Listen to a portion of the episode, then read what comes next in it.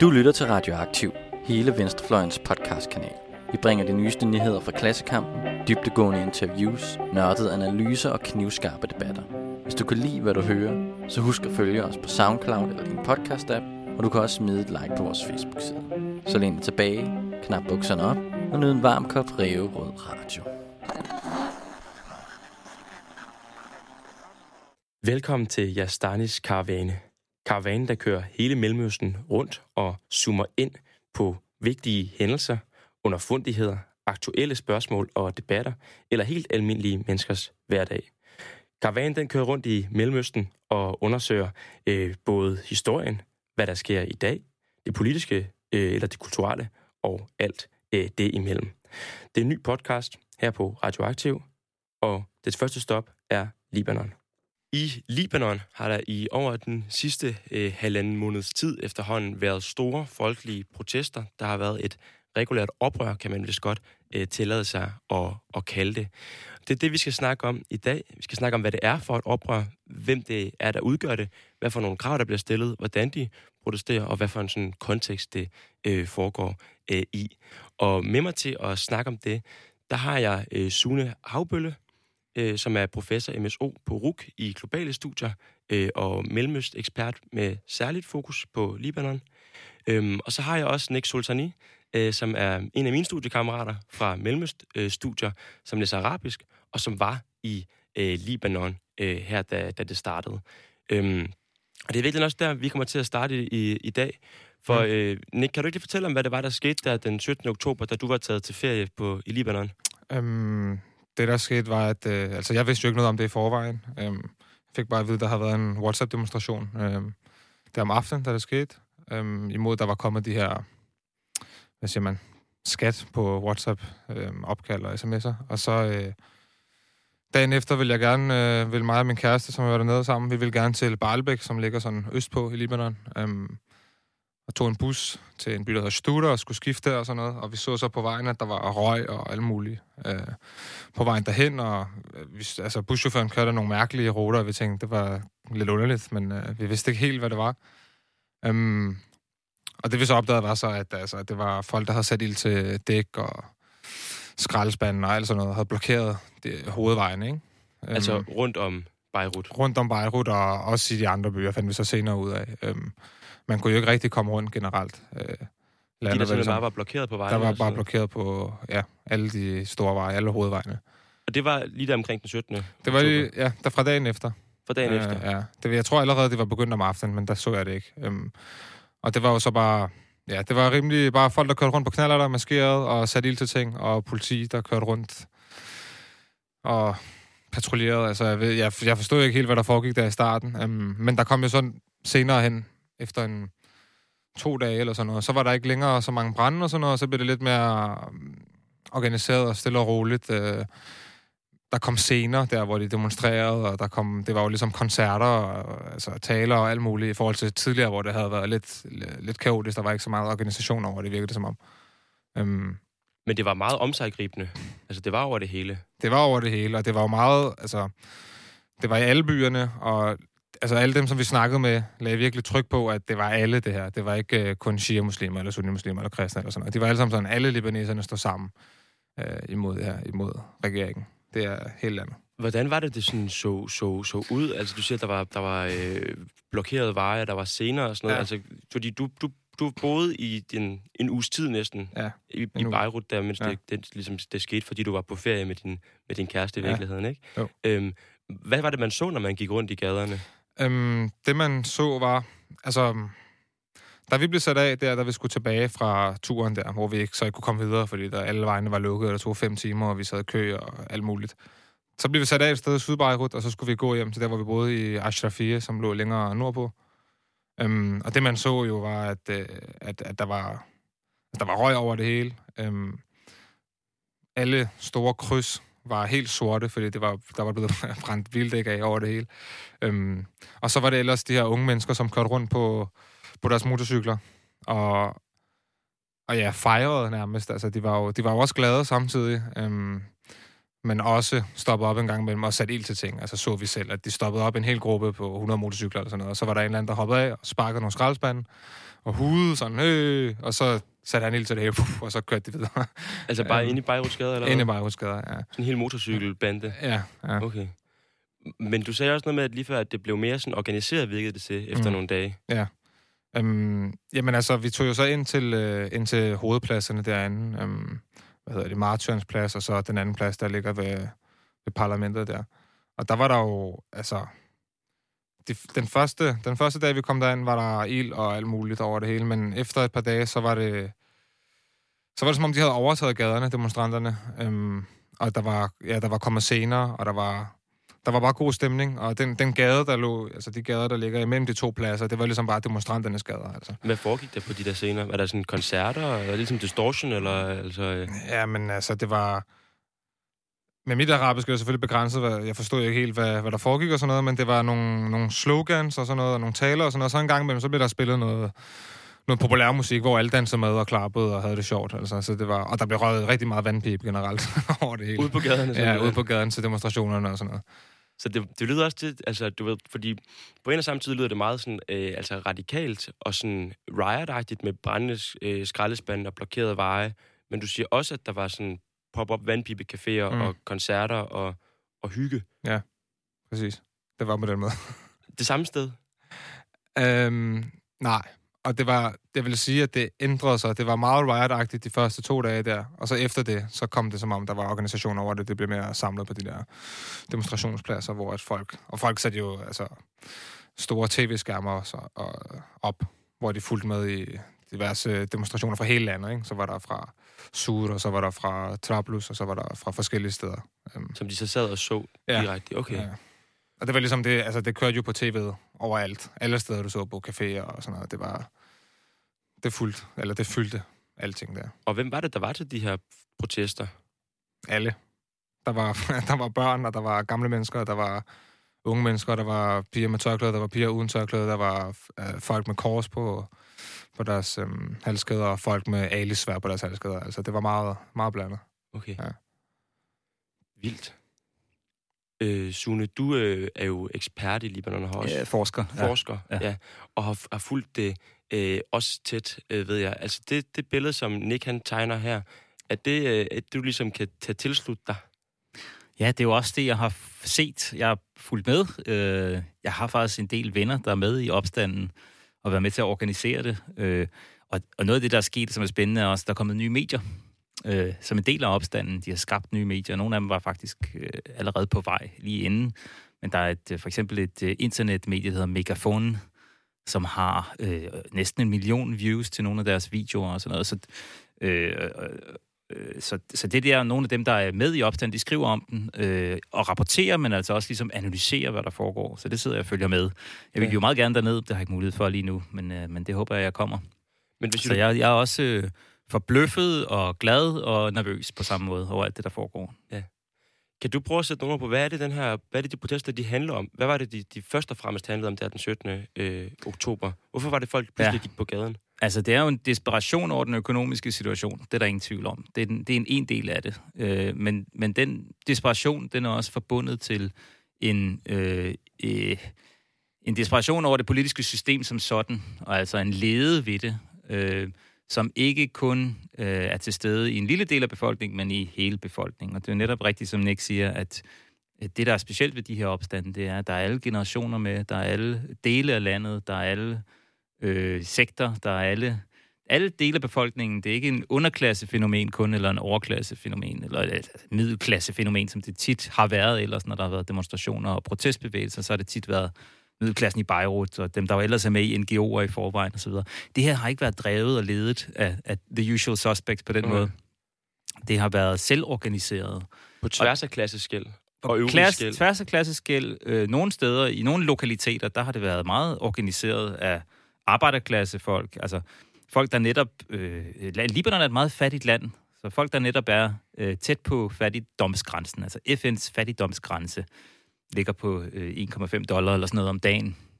Det vil sige, ikke helt nok til rigtig at kunne klare sig, især ikke i et land som Libanon, hvor priserne er ret høje, og hvor de er stigende. Så de lever på desperationsgrænsen også.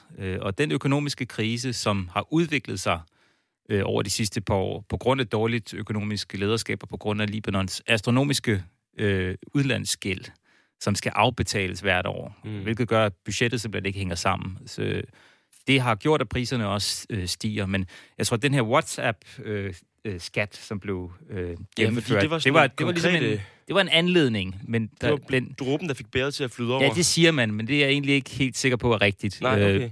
Dråben, der fik bæret til at flyde over, det var, at værdien på det libanesiske pund i forhold til dollaren, den begyndte at skride. Og den har ligget fast på 1.500 lire per dollar siden 1997, hvor der også var økonomiske kriser i 90'erne. Det gik lidt op og ned og sådan noget. Og så har man fået lavet en fast kurs. Så man har altså en speciel økonomi i Libanon, hvor man både betaler med dollar og pund. Så det er sådan en dollarized economy, som man kalder det. Og det betyder selvfølgelig, at den lokale valuta, den skal beskyttes. Og det gør centralbanken ved at opkøbe pund og beskytte det i det internationale marked og det lokale marked. Det, der så skete i løbet af sommeren og hen imod oktober, det var, at der simpelthen efterhånden ikke er nok dollar i den libanesiske økonomi. Det vil sige, man kan ikke få fat i dollar, og bankerne begyndte ikke længere at ville veksle til dollar. Og så må man gå i de lokale vekselshops. Og det er jo der, vi går hen, ikke også tit. Vi går ikke i bankerne, når vi skal... Det ved jeg ikke, man kan også tage dem ud af ATMs. Men ATMs blev netop lukket for dollar. Ja, der var ikke nogen, der ville komme der. Nej, det kan man ikke længere.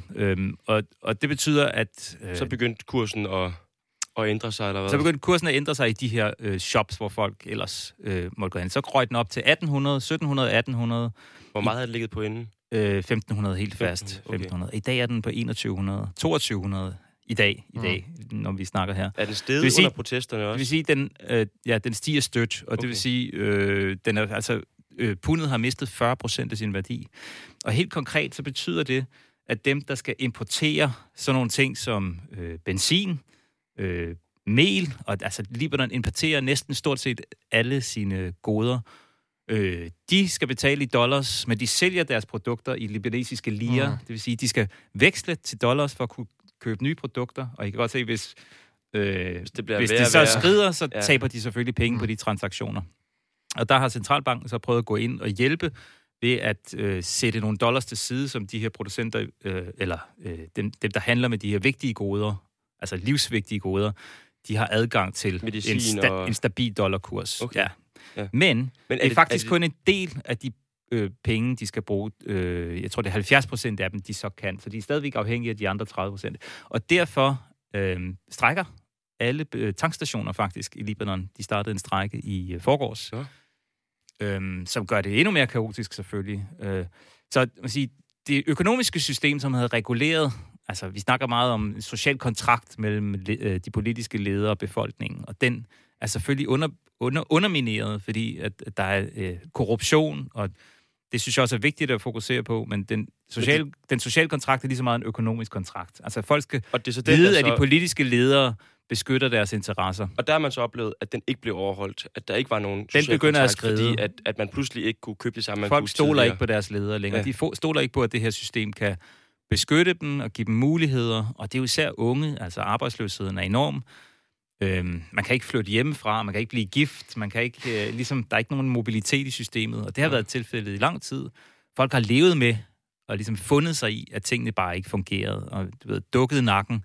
Og det er derfor, der kommer sådan en eksplosion af desperation, som du så har oplevet. Og noget af den kan jo godt være voldelig, men generelt har det ikke været udtrykket. Altså udtrykket har været fredeligt, det har været festligt, men det har været selvorganiserende, ikke? Hvis vi prøver at blive ved årsagen et øjeblik, så kan vi tale om formen for det lige om lidt. Ja. Altså, så din analyse er det i virkeligheden, du siger, at det har været en gradvis forværring af den økonomiske situation, som er blevet uudholdelig til sidst. Ja, så er der jo det her med det sekteriske politiske system, hvor de sekteriske grupper, de deler magten i parlamentet. Og det vi jo kan se på folks reaktioner i det, de selv kalder revolutionen her, det er jo, at de har for længst gennemskuet, at det system, det i virkeligheden ikke tjener dem.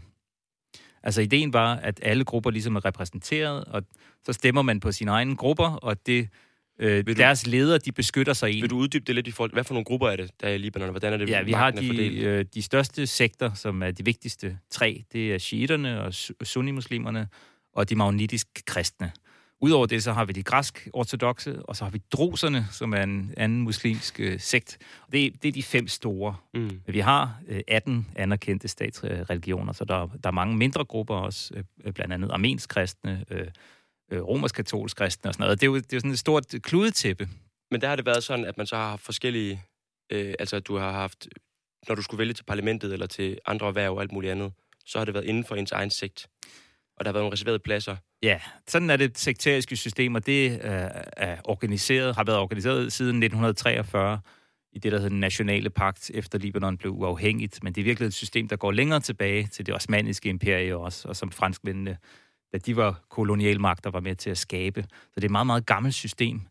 Og at folk ligesom vender sig totalt mod det, det er revolutionært. Altså, det er enormt stort i Libanons historie, at vi har så stor en bevægelse, som sætter fingeren på selve det sekteriske system som problemet. Og hvordan kan det være, at protesterne også i virkeligheden prøver at overskride rammerne? Altså frem for bare at sige, at økonomien er for dårlig. Vi vil have ændret økonomien. Hvorfor er det, at I kræver også for den der politisk samfundsomstyrtende karakter af, at vi vil også have gjort op med sekterismen, som jo også er et af budskaberne i protesterne? Ja, altså, det er jo sådan en blanding af det her med korruption, ikke? Altså, en af slogansene, som du sikkert har hørt meget, Nick, er kullun yani kullun. Altså, alle betyder alle. Vi vil af med dem alle sammen. Så der sætter man ligesom fingeren på det politiske lederskab. Det er alle de her korrupte ledere, man vil af med. Men samtidig er der andre slogans, som taler om det sekteriske system som sådan. Og der vil nok være nogen i opstanden, som vil sige... Kan du nævne nogle af de slogans? Jeg kan ikke huske nogen af slogansene med Taifia, men der er nogen, som jeg har hørt. Okay. Altså med sekterisme. Ja. Men det er jo mere at sige, at vi er alle sammen én. Og det er sjovt, der er nogle af slogansene fra den syriske revolution i 2011, som bliver gentaget. Altså Salmia, Salmia, fredeligt, fredeligt. Sharpe Lubnani Wahed, altså det libanesiske folk er et, som bare var det syriske folk i den syriske opstand. Og den underliggende budskab i de slogans er jo selvfølgelig, at vi er ikke adskilt af det sekteriske. Vi er en familie, og det libanesiske flag bliver brugt konsekvent som symbol.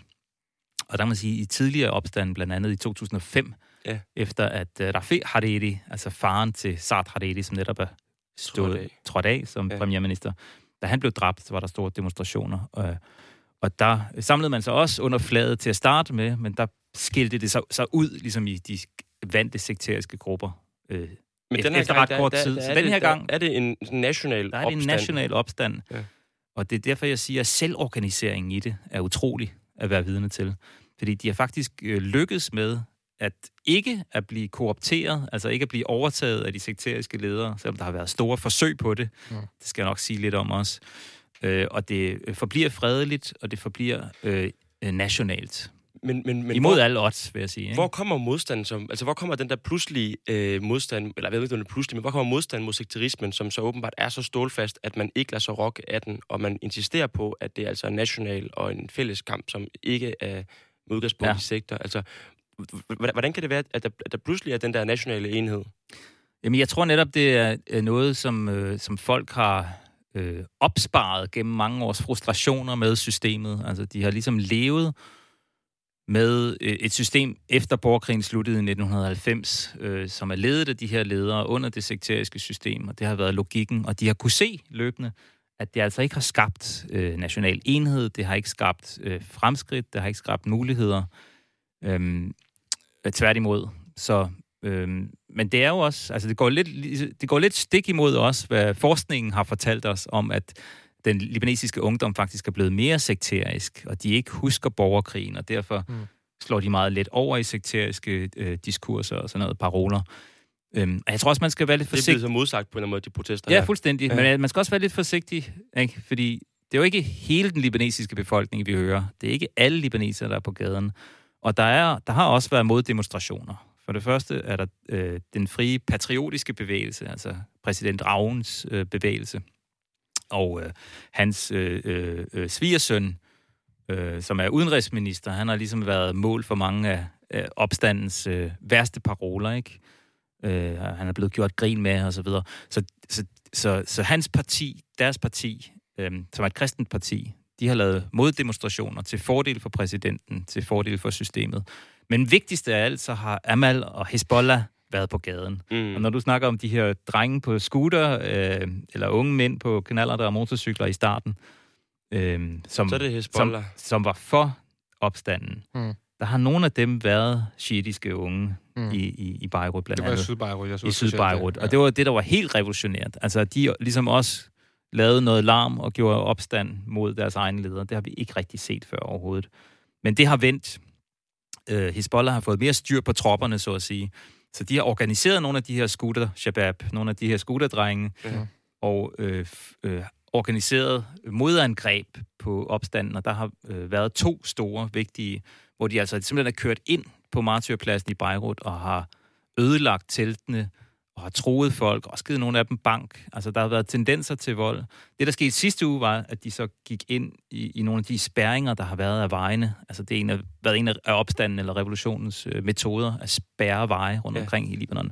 Der gik de så ind, og så prøvede at fjerne de her spærringer med vold. Og det er nogle barske fyre, ikke? Nogle af dem her. Så der har vi ligesom set glimt af, hvad Hezbollah og Amal kan gøre. Altså, de har vold til rådighed, hvis de vil tage det skridt. Men der sker jo noget meget spændende i forhold til de libanesiske politikere og eliter, hvordan de skal håndtere det her. Ja, men kan de tillade sig det, ikke? Jo, men hvis vi lige kan tage et lille skridt tilbage også, for lige, jeg tror, det er vigtigt at også forklare, altså, fordi nu har vi talt om den der med den der modstand mod sekterismen, modstand mod de økonomiske krav, og hvordan det er en fælles front, men der også er nogle splittelser internt alligevel. Men hvad er det for nogle sådan, helt konkrete krav? Bare lige at sige, hvad er det for nogle krav, som protesterne er bannerfører for? Ja. Bare lige for at få det på det rene. Altså, det let besværlige er selvfølgelig, at de ikke har organiseret sig. Så de har ikke officielle talsmand, og de har ikke et bevægelse, de har ikke et parti. Det er meget horisontalt, kan man sige, ikke? Det er bredt. Det har ikke en vertikal struktur, hvor du har ledere, der træffer beslutninger og sådan noget.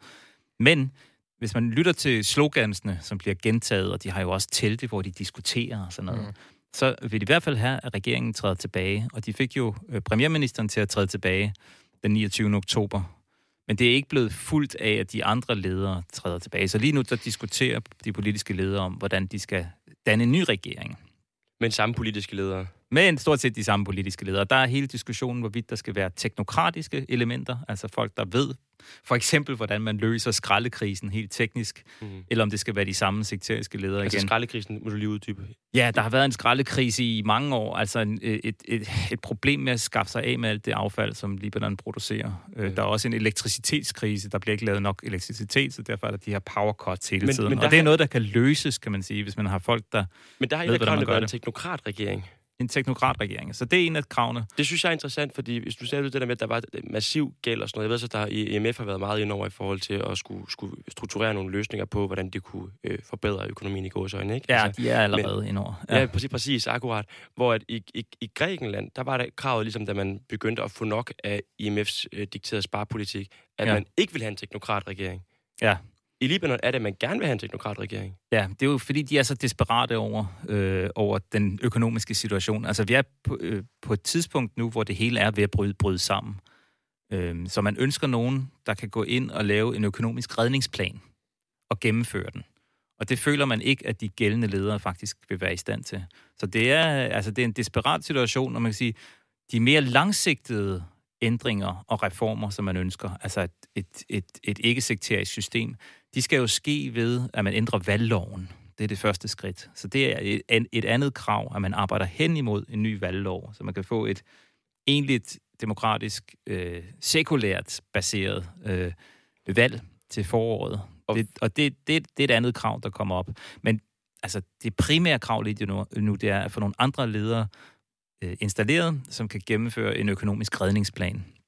Fordi man er godt klar over, at vi er på vippen til altså økonomisk kollaps. Og det sker egentlig allerede. Altså bankerne er lukket, folk kan ikke betale deres regninger, folk bliver fyret. Den internationale... Så kollapsen er på en eller anden måde i gang. Ja, det er det. Men hvad med den politiske slow-motion trainwreck? Løsning på det så? Altså, er der ved at ske noget? Er de ved at få nogle af kravene igennem? For nu har de jo også haft de her protester kørende i over i halvanden måneds tid efterhånden. Ja. Altså... Jamen, der er det politiske... Hvis du skal sige noget om sådan chancerne her på falderæbet til, om kan det lykkes, at der mulighed for, at der faktisk kommer et brud med sekterismen, at der faktisk kommer nogle økonomiske forbedringer i Libanon? Jamen, hvis vi ser på hele regionen, så er der ikke noget, der er umuligt. Altså, Sudan har lige gennemført en lov, hvor de opløser det gamle herskende parti, og det var jo folkelige demonstrationer, der startede i april, men de har lykkes med at gennemføre de her ting, lov, der sikrer bedre rettigheder for kvinder.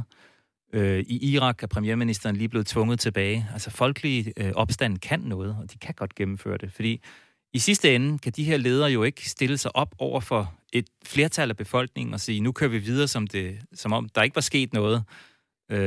De har simpelthen ikke længere folkelig opbakning til deres politikker. Og det stiller dem i en meget prekær situation, og derfor har nogle af dem, blandt andet Hariri, den tidligere premierminister, ligesom prøvet at abe efter, hvad opstanden siger. Jamen, I har fuldstændig ret. Det skal vi også gøre. Men hvis kravet er at de alle sammen skal ud, ikke? Jo, men så gik han jo også, ikke? Ja. Han er ude. Men de andre vil ikke ud. Og det er der, den ligger lige nu. Når man er deadlock, hvor man ikke kan komme videre, så er det altså... Det er der, hvor vi... Lad mig lige beskrive det her deadlock. Så på den ene side, så har vi Hezbollah og Amal, de shiitiske partier. Og de ønsker ikke at give efter for nogen.